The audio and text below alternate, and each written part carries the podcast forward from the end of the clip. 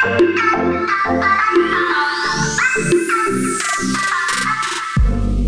it's Chris, the supply chain doctor and host of Supply Chain is Boring, bringing insight into the history of supply chain management and exposing you to some of the industry's thought leaders and driving forces. In this episode, we sat down with Enrique Alvarez, managing director with Vector Global Logistics, to learn more about ocean transportation and his passion for working with socially oriented organizations. It all sounds pretty boring. Let's see if Enrique can prove me wrong. Enrique, we met at a Georgia Logistics Summit a couple years ago, I believe, and I've gotten to know you a little bit more through your general support and hosting of some Supply Chain Now shows. But today I look forward to learning more about you and your perspectives on what I say is this boring field of supply chain management. Chris, thank you very much for having me. It's a pleasure being here. And um, just for the record, I don't think that it's actually boring, but I love the title. Well, that's your role is you have to defend your position. So that's right. I know you could talk about a lot of different things, what some of the things you're doing currently, but let's let's kind of go back maybe to your, your early days, maybe college, pre-college, you know, kind of how did you get into this space to begin with?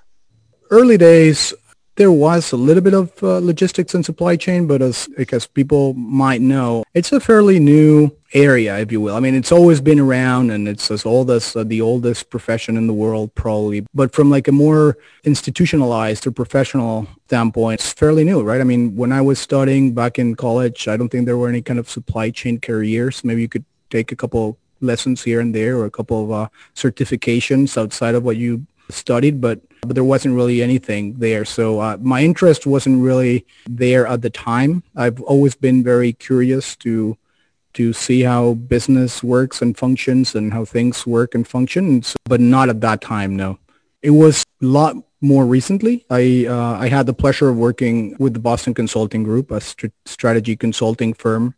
Uh, I worked for the Atlanta office for a couple of years before deciding to start my own business with a good friend of mine and uh, business partner Brian Oxley. And at that point, our first idea was to go out and start looking for different projects and see if we could put together enough consulting engagements that we could potentially uh, start our own private equity company uh, uh in which we, at least at the time, we thought could provide our services in exchange for some equity in multiple different interesting startup companies.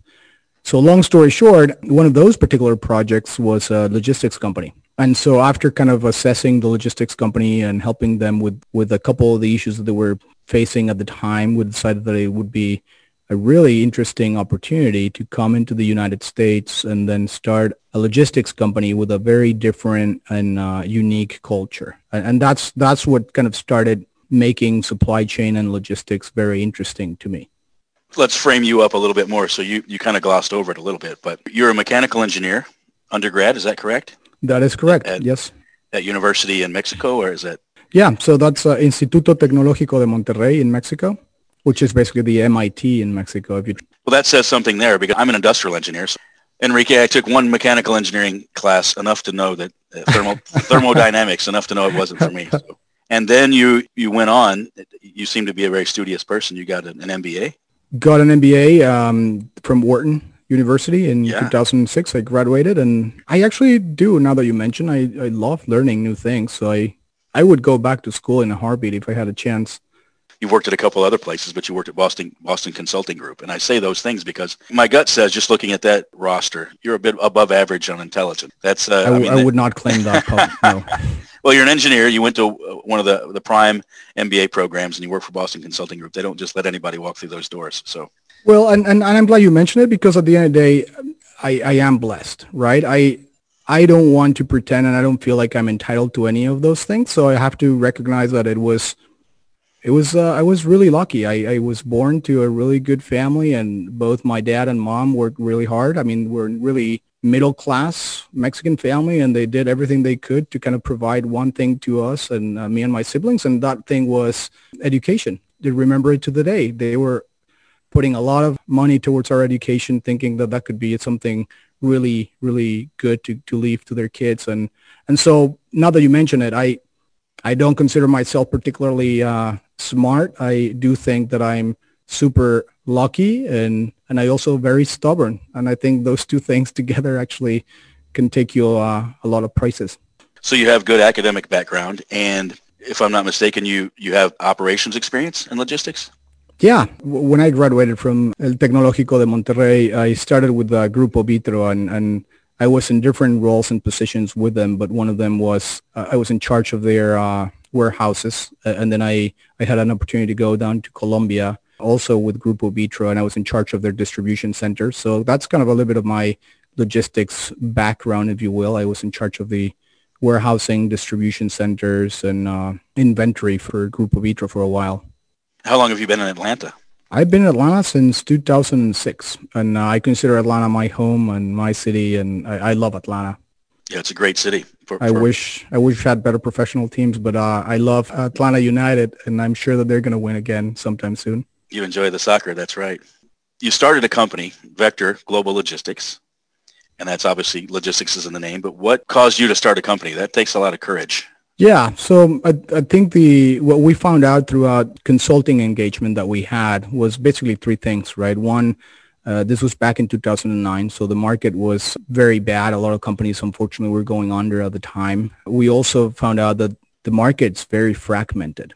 Even even the big guys, even even the Kuehne+Nagels, Panalpinas, uh, C.H. Robinsons of the world, don't really have a lot of the market share. So a lot of so, opportunity. Enrique, there. let's let's back up yeah. a little bit. What what what's the market we're talking about?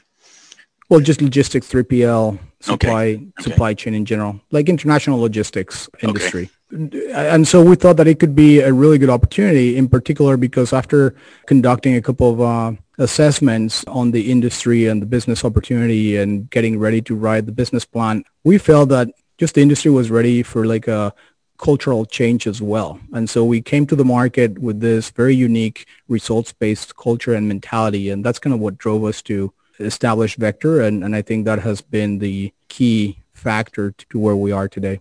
It's interesting. I listened to another article where interview did. You you said you kind of based your company off of a book. Why work sucks? Is that? That's exactly right. Yep.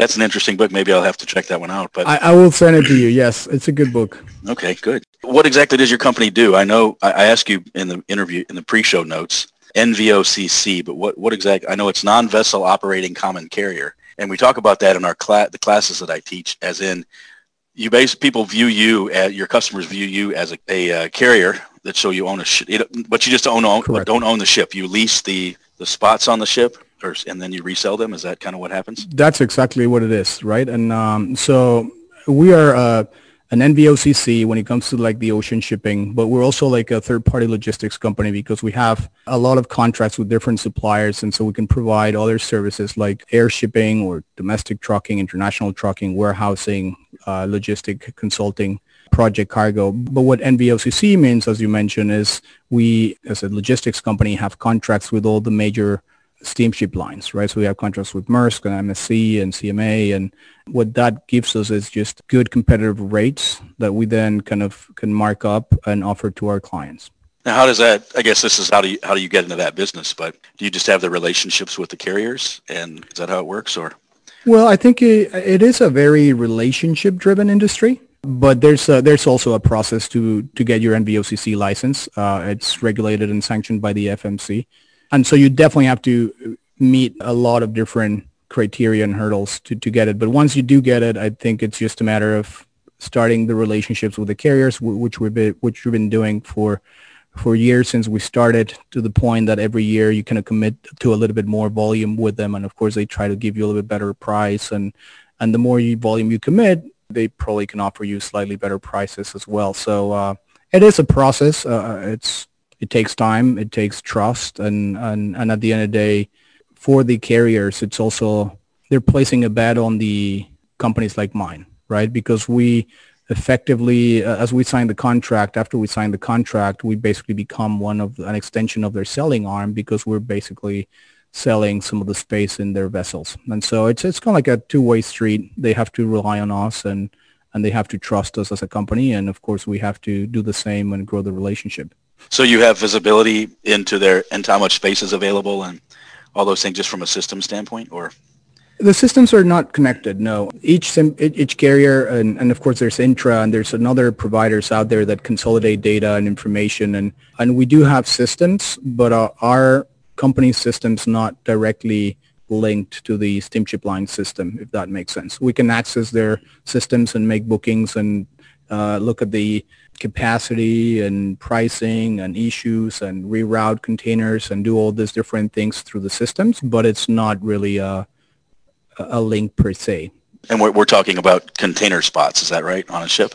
Correct. They're, they're very similar to an airline seat, right? So they become more expensive up to the time the flight takes off, but if it leaves and that site, flight's empty, it becomes worthless. Is that correct? Or it's kind of the way it is? It, it is. Yeah, that is the way it is. And I think that's kind of like the theory behind it. And I think that we have a very good example for anyone listening out there. I think that they should probably Google uh, capacity constraint or congestion at the port of Long Beach, California right now, because we're looking at that, right? I mean, the there's not enough equipment in China. There's a lot of containers out there and there's either an imbalance in the positioning of those containers. A lot of containers are in Europe and here, and they should be in China so they can load as quickly as they could potentially load if they had containers. And then the other thing is there's just less containers in the system as they should be because uh, given the pandemic and everything that's going on this year, they just didn't manufacturing uh, manufactured as many new containers as they should have. And so tying this up to your question, it is a really academic relationship with price, right? It's supply and demand, and it's there's the elasticity curve, and course, if there's no containers and limited space, the prices just go to the roof. And, and, and we're seeing that right now. So it's a very interesting and timely question that you're asking and something that, that definitely could, could merit like a whole conversation. Yeah, I hear your MBA coming out there. You talk about price, price elasticity. That's great, a great economics term. You also mentioned you're a 3PL. Are, do you own any assets, warehouses or trucks, or, or non-asset based? We're a non-asset based company. We uh, we do have offices down in Mexico, two in Mexico, two in Chile, and uh, and we're thinking about that in the future. But right now, we're non-asset based. What's your coverage? Yeah, no, we, we have agents around the world, 150 okay. agents around the world, and so we can actually reach to any point in the world. We're very good when it comes to complex regions uh, or problems or projects. I think that's our niche. I think our unique results-based mentality makes us particularly good when it comes to non-standard complex logistics solutions or, or problems. So we ship a lot to Africa, Central America, Middle East, and, and we ship a lot of expedited services down to Mexico. We work a lot with uh, aerospace and automotive industries, which are the, the industries that really require a very high level of service and that really value getting things done. And that's basically who we are. We're basically just a, a, niche logistics company with a consulting background that would do whatever it's needed to to get things done. Do you give billable hours as well from a consulting standpoint, or is that part of your logistics service? No, it's usually part of our logistics uh, services, uh, unless the client asks us to to assess uh, certain things. For example, if a client would come and ask me to ship a couple of containers from certain point in the world to another, I would definitely help him with the and, and that supply chain analysis and making sure that we book in the with the right transit times and the right services and the right routings. But uh and that would of course be part of just the service that we charge. But uh but other clients specifically come to us and ask us for we had a company in Europe that's actually coming to the US and they were asking us to help them with their uh, distribution center analysis and footprint and where where should they be to to better serve this market or that market. So those projects are very separate and, and those would be charged as a consulting engagement. But uh, most of what we do is really just international ocean shipping or air freight or trucking, and that's just charged by a shipment per shipment basis. Now, when would a company need your services? Just, I mean, I assume you could always take on more business. Is that correct? That is so correct, and we welcome. Uh, so anyone that wants to actually come and work with us, we would definitely welcome your business. But uh, I think it's uh, it's when you're not a commodity, right? If if you really if your supply chain requires like a special service or or someone that would really partner with you and see you as a long-term partnership as opposed to just come work with us because we give you the cheapest price, right? That's that's kind of like when we become a lot more valuable when companies and clients that we currently have or that that we're probably going to have in the future come to us uh, with a long-term kind of open mentality and really let us into their information and their supply chain and their needs and their wants because that's when we actually can uh, can help them the most. Can you share some of your current customers, like as, as yeah. an example? Yeah, well, some of the ones that we work with a lot of different customers in a lot of different industries. Some of the ones that uh, I guess the audience could potentially recognize are uh, Whirlpool, for example, is one of them. We have worked with uh, Porsche. We have Nemak. We have a couple of automotive companies like Fiat and Chrysler. Uh, we we move a lot on the non-for-profit sector, and that's kind of where we where we also love to to participate because for every container that we ship, we're donating to different causes, and for us, purpose uh, is key to our strategy. So we work with Books for Africa and MedShare and MAP and some other organizations, uh, USAID and some others that are that are amazing organizations, and we feel incredibly proud to even be a little bit part of their company and cause and organization. So. Yeah, which leads me into my, my next topic. Vector Vector Global Logistics is a sponsor of one of my favorite supply chain now programs. If anybody's uh, been paying attention, Logistics with Purpose. So I'm I'm just I, I really enjoy that show for different reasons. So why do you why do you sponsor this program? Yeah, so we wanted to sponsor this program to basically uh, highlight and, and showcase uh, the companies that we work with because for us it's it's it's incredible. It's it's admirable what they do. It's very inspirational and motivational. And so for us internally, we wanted to give all these different organizations out there that are sending uh, books or bicycles or hope or medicines or whatever they're doing, they're really doing it to try to help other people around the world. And so we feel that trying to raise the awareness and also give them a voice will help those organizations. And then also it would help everyone that's probably listening because especially this year, I feel like we all need uh, more positive news and, and sure. inspiring stories. Yeah, some of those are very very compelling. I, one of the things we teach in our classes is it's not only about the bottom line, you know, the profitability. It's about the, we call it the triple bottom line. So it's about the people, the planet, and the profit. So profit's still a part of it. You have to make money to serve people, but you also have to look at the communities and the people that you're serving. And you that's seem a, to have. I, I like that. That's uh, that's a definitely definitely good. And I, I and I think that it's really, I think purpose is is the first thing, right? I think if you if you have purpose and good people, I think profits will come. I, mm-hmm. I, I think that's kind of the way it works, as opposed to just setting your company to make a profit. I think you should set your company to do something useful and resolve potential need, and then the profits will come. And, and I think that's just the way the world's going to work going forward. Yeah, it seems to be the future, especially with the with the younger generation. So, you're are you a fan of Simon Sinek? You know Simon. Yeah, yeah, I know him. The I mean, Golden Circle. yeah. yeah, I'm not saying do you know him. I'm you know of him. No, Maybe, I, I have watched his YouTube videos. Okay, yeah, I was going to say, but you know, he he talks a lot about what is your why and those types of things. So it seems like you're kind of a of that of that mentality. Is that correct?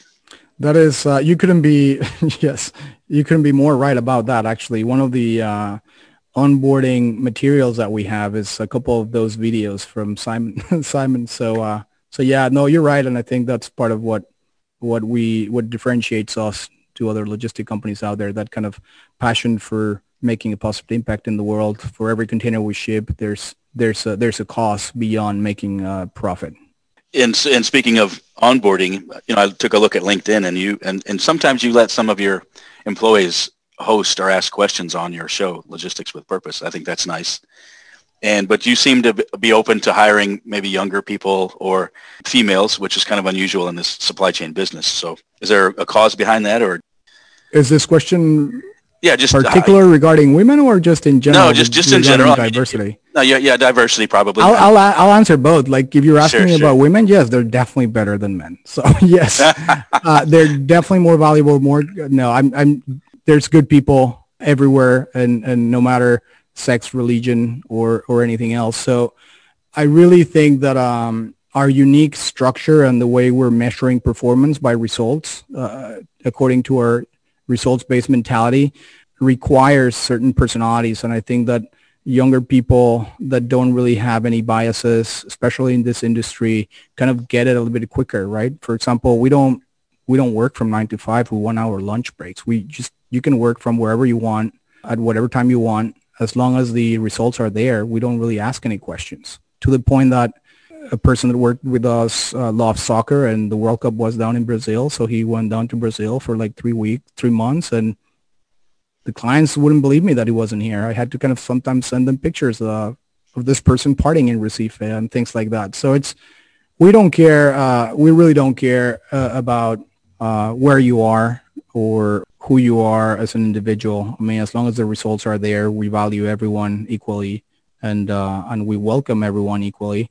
So you don't even have to be in Atlanta. We have people in New York and in Mexico and in California and in Houston. So wherever you are in the world, we actually once hired someone in uh, Nigeria. So. And I suppose is it good to have international experience, or is that does that factor in at all? The number one thing that we look into when we're selecting new candidates is uh, its values and culture, personality, right? So, so does it help? Sure. Do we require it? No. I feel like learning about supply chain and how the business works is something that we can always teach, uh, but it's really, really hard to teach being self-driven or proactive or a good person or having or being honest or or hardworking. I think I think those are the those are the main things, and uh, and so we make all decisions in our company based on our values and culture, and we'll go from there. So no no experience required. Just I know with with shipping, especially international shipping, obviously you have to deal with things like customs, import, export, and I don't know if that if that has to be an expertise or not, but that's why I was thinking maybe you have more of an international employee base. You need to know your what you're doing, right? And and we're mm-hmm excellent and, and we know exactly what we're doing. But uh, but but my point was, well, we already have people that know that. Some of them, myself, we we kind of got there by making all the mistakes in the book and maybe even more. So yeah. um, so we we we're okay making mistakes and learning and growing. So experience is nice to have, but uh, but we rather just have someone that shares our values and culture than someone that is an expert in anything. And I've heard you say once before, unless I'm I'm just saying you said this, which you'll have to tell me. Logistics is a way to change the world. Is that is that accurate? Did you say that or? I, I did say that, and I think it was like on an interview a couple years ago, and um, uh, maybe not exactly with those words, but, yeah. but definitely that's something that I meant, and that's the reason why we started this company. I feel like, as you know better than anyone, everything has a logistics component to it, mm-hmm. right? I mean, you're teaching this, and, and we know that the computer, the microphone, the cup that I'm holding, anything, it just doesn't come from where I am right now. So, so I always thought that if we use logistics as a vehicle for change, it would be incredibly applicable because everything has a logistics component. So it does. Greg White and I talk about this on, on occasion. It, it, all starts with the consumer. It's a consumer-driven supply chain. Correct. Correct. And you, you had talked about your your relationships with nonprofits. I think some of them are your customers, but you seem to be, I guess, more involved in just having them as customers. Is that correct? I mean, yeah, so we have different relationships with different companies, but uh, but we support them uh, immensely because they inspire us, and honestly, they're the reason why we wake up in the morning and work as hard as we do because we're shipping their their products, and we know their products are actually going to make a difference in the world. To give you an example, uh, Books for Africa or uh, Pedals for Progress, or I mean, every bicycle that they ship it's going to help someone at the other end of the world become not only a better person, but a more successful person. They're going to help someone like uh, children somewhere to go to school or go and help people bring water. And for us, it's a, a very easy way to to shift our, the mindset from moving a container to giving hope, right? From moving a container to to give it giving happiness. And so it's anyone would work harder if you feel like you're actually giving hope as opposed to that container has to be moved, right? Yeah, most people want to have a, a bigger purpose than Correct. just making a paycheck or, or, making a dollar. So it gets back into that social responsibility piece of the of the triple bottom line.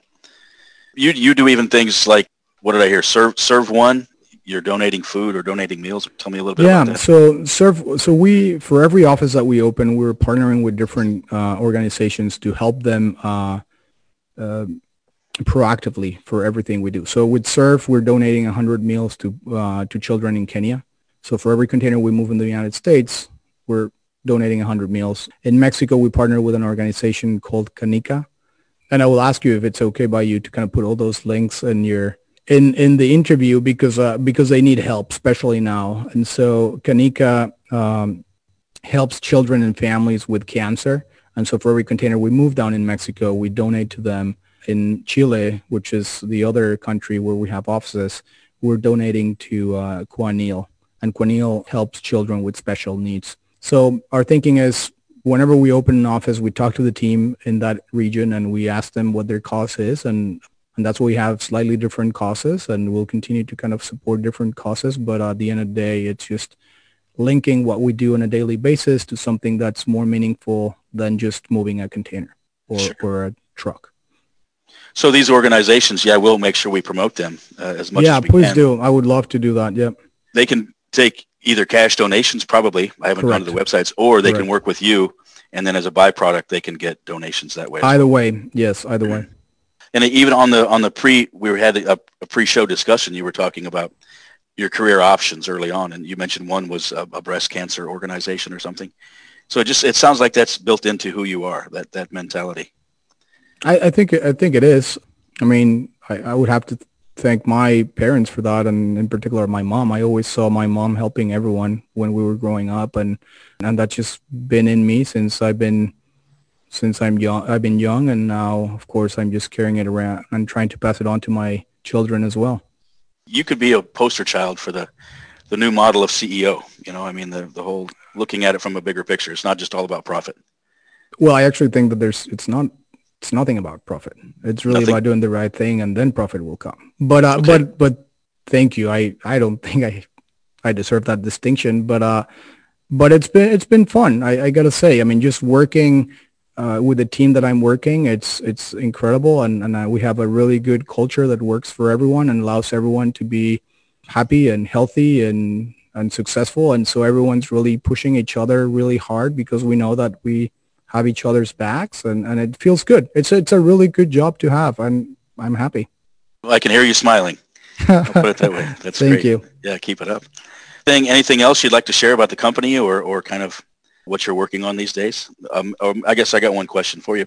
What are you What are you paying attention to today for your clients, or, or anything that you're watching for them, or any supply chain issues you think that might impact them? Yeah, no, and there's many, uh, right? I mean, it's been a, again a very challenging year. I think it's hard to pinpoint one particular one, but I think because uh, there's so many moving parts, uh, and, and from the trade agreements between countries to the relationship that the U.S. has with China to coronavirus and the impact that it had in the economy and the small businesses on our clients to the tariffs to the equipment availability to the weather and, and I think the weather is going to play a, a major role uh, as we kind of go farther into the winter, uh, as it always does. But I think there's so many other moving parts that are not working right now that the weather is probably just going to be one extra one that's going to put all the different supply chains into even more stress. So we, we keep track of all those indicators and, and try to keep our our clients informed. I think it's something that we feel that we have to do and we have the fiduciary responsibility to the companies that are working with us is to keep them informed and make sure they always have options. So when we think that we're probably not going to be able to make bookings, for example, and this has happened recently this this week with a really good client of ours, I just called them on the phone and said, listen, I I don't think we're going to be able to make all these bookings for you. Why don't you just contact someone else and start working on your end? We'll keep working on our end. And at the end of the day, we want companies to be successful and we want to develop long-term relationships with people. And the only way that you're going to do that is by being honest and transparent and recognizing that sometimes we're not going to be able to do uh, things. And I think if you recognize that early on, I think people would value it and, and trust you even more. And so, yeah, let's just be open and just honest with your clients.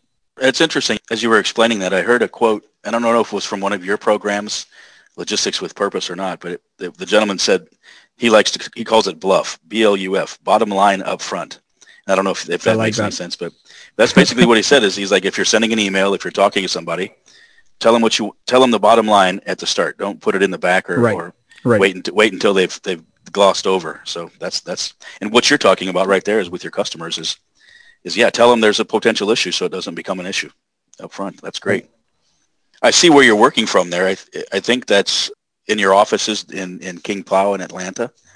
And you're also involved with another, is that part of Sandia or, or tell me a little bit about what Sandia is? Yeah. And, and, and so Sandia, it's a good idea that started as a innovation. So to supply chain innovation center. So we wanted to uh, invest in, in entrepreneurs and uh, startup companies that actually have interest in supply chain. And, uh, and so we started this new company thinking of uh, bringing young talent into the offices and working from here. Now, that plan has changed drastically since uh, coronavirus hit us because because uh, it all kind of relied on people meeting in the same place and sharing an area together. So what what we have done in that regards is we have moved into an investment platform, and we're probably going to to help uh, fund invest in startup companies at least until we can kind of come back to to the normal way of uh, of, of meeting and gathering. And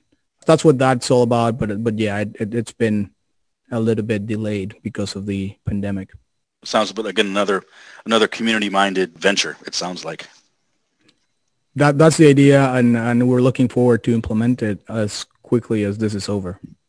So enrique one more thing before, as we're ramping down something that i always like to conclude with is getting our guest perspective on the future of careers in supply chain management do you have any suggestions or guidance that you might have for for a student considering a degree in supply chain management maybe they're a freshman going to college trying to think about what they want to do, or an experienced professional that's that's have has many years of work experience, but they want to make a career change into supply chain management. Any suggestions or guidance or? Yeah, so I'll start by uh, by answering the first part of your question first, and uh, just younger people that are just recently graduating, and and even before that, I'll just say that logistics and supply chain is is a very exciting industry to be in, and and it's growing, and it will continue to grow in the future. I think it will grow to places that probably us, Chris, can't really even imagine, right? When you start thinking about like self-driven cars or trucks and uh, drone deliveries. And uh, this is going to get even more complex. And, and we're kind of like now complaining a little bit about not having enough containers, but, but the future is going to be even more incredible than that. And I think it's going to be super exciting because technology is going to, to make things change rapidly. So for, for people that are just recently graduating, uh, supply chain is one of those industries that will never get old. So so whatever you learned, at least the basis, because then you'll have to kind of relearn everything almost every year, which is what I've been trying to do, and it's hard to catch up when you when you put the the geographic layer on top of the regulations and all that. I mean, every country has its own rules and regulations, but but it's it's something that's always being it's always going to be relevant, which I believe might be important for someone that's thinking of studying something uh, longer term and dedicating to something. The other thing, it's going to touch a lot of people, and, and it always has, but I think it's now touching them more on an individual basis, right? It's it's gone from shipping vessels before the containers were invented, which was touching a lot of people, but it wasn't very personal to the containers, which of course is a little bit more personal because now you have like a container per company and it's a little bit more personal to the future, which is like drone deliveries, which will be super, super personal. So I think if you, if you want to work in an industry that's going to be ever changing, uh, technology will definitely impact it. It will have a lot of challenges and growth potential. And then at the same time, uh, you'll be interacting and connecting with people at a very personal level all over the world then just logistics uh, is for you. For people that uh, that already have a career, uh, already decided on a path and want to kind of make a career change, I I would argue uh, similar things, but then also your experience, no matter what you ended up doing before, will always be very welcomed in in logistics because again, it touches everything. So if even if you were, and I'll just throw something out there that might be kind of random, but if you're a chef I, your experience might be actually worth something in logistics because then you probably can start talking about companies that either I don't know ship fish or whatever else. So I I think it's super broad to the point that no matter what you did before could be useful going forward. Uh, so you wouldn't have to necessarily start from scratch. And again, I think it's a it's a good industry to be in. Uh, it will continue to grow, and and I think uh, it's going to be very relevant. I just interviewed another person, and he talked about the relationship side, having having strong relationship skills in the supply chain, whether it's supplier yeah. relationship management or customer relationship management. Now, you and I, we, we have engineering more the, the hard technical skill side, but I think people that have those relationship skills are going to be just as valuable in the future. I agree, if, if not more, right? As you actually start to personalize shipments, I think that uh, definitely th- those those skill sets are going to be incredibly valuable. So Vector was doing well pre-virus. You were holding your own. Are you? Are you? I'll ask you the million dollar question now. Are you doing any hiring today, or? Yeah, we we are actually. We just finished like a round of hiring. I mean, the way we're approaching this virus is very similar to the way we approached business back in 2009 when we just started. The market is has been challenged, and it, and and the coronavirus has actually highlighted a lot of areas of opportunity. Let's put it that way so we're using this year to to invest and double down and that's kind of my promise to everyone that works at vector i mean we're never going to make this like life lifestyle business uh, we're always going to be doubling down doubling down and whether that means we're going to make and reach our goals and become one of the strongest logistics companies in the world or whether that means we'll just go under and we'll have to go and figure something else out that's the commitment and and so no we we hired we will continue to hire and uh, we need now talent more than ever. So if you guys are looking for, or anyone out there that's listening to this conversation, and I thank Chris for it, please just contact us. Uh, we'll be more than happy to interview and get to know smart people all over the world. And they can check you out on LinkedIn. You're pretty active. Link, LinkedIn, company. LinkedIn's a good one, but uh, if you're particularly applying for positions, I think the easier way to do it, it would be through our webpage uh, or a website. So just go to our website, vectorgl.com to the team tab, and, and that's where you can find our application, and I would just follow that. Yeah, so check that out. That was a bonus I didn't expect today. Thank you. And my last thing, uh, I'll recognize you. You're you're heading up the, I don't know if it's the Spanish version or the international version of Supply Chain Now. What's the? Do you have any insight there?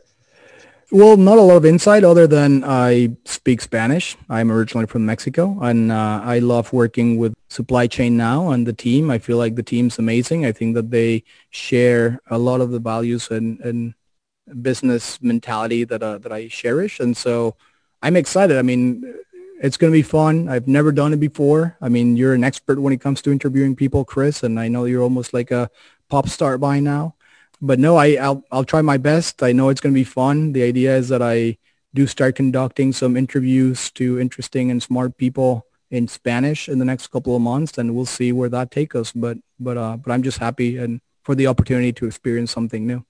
Is there a name for that show yet or that program? Well, after after multiple rounds of really brainstorming and being as creative as everyone is, we actually came up with the name Supply Chain Now en Español. which that's good. That's a good name, right? Not very it creative, is. I don't think, but uh, but we'll see. I mean, at the end of the day, it's just like everything else that that I try to start. We have a lot of passion and strategy and support and an amazing team, and things like the name and other things will probably slowly kind of fall into into its place down the road. Well, excellent, Enrique. Anything else that I didn't touch upon that you want to share with the world, or we're good? No, I think we're good. I just wanted to thank you and what you do. Uh, your show, Supply Chain, is boring. I think it's definitely feeling a need that's that's in, in the world right now. And as a business owner uh, of a logistics company, I really think that there's a lot of opportunity for people to kind of be a little bit more engaged, learn a little bit more about supply chain, understand a little bit more the way things are moving. Because um, I don't think the, the so it's not sometimes it's not as exciting as other news out there. So, uh, but they're incredibly important. But to give you an example of what I'm saying, it's just the, the congestion in Long, Long Beach, right? I mean, It's just, it is very impactful. It is very important. And I don't think that there's a lot of, I guess, news dedicated to that. So I, I think that it's important to, to learn more about supply chain and, and just uh, be more aware. So thank you, Chris, and your team for what you guys do. You're really helping shape this community and, and changing the world as well. So thanks.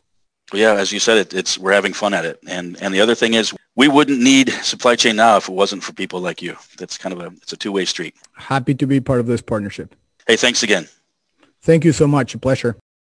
Supply Chain is Boring is part of the Supply Chain Now network.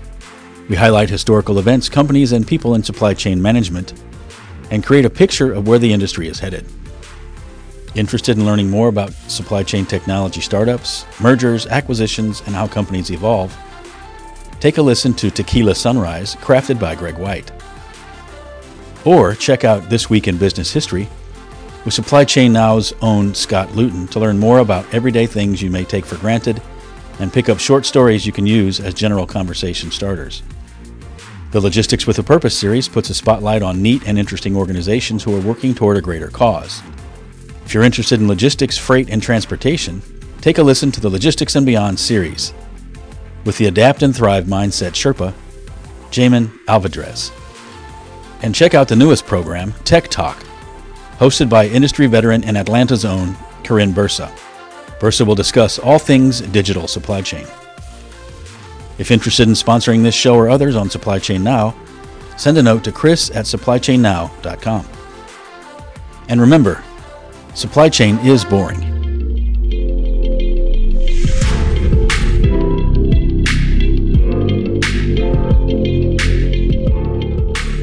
The U.S. is the only country in the world that has uh, such a thing, by the way.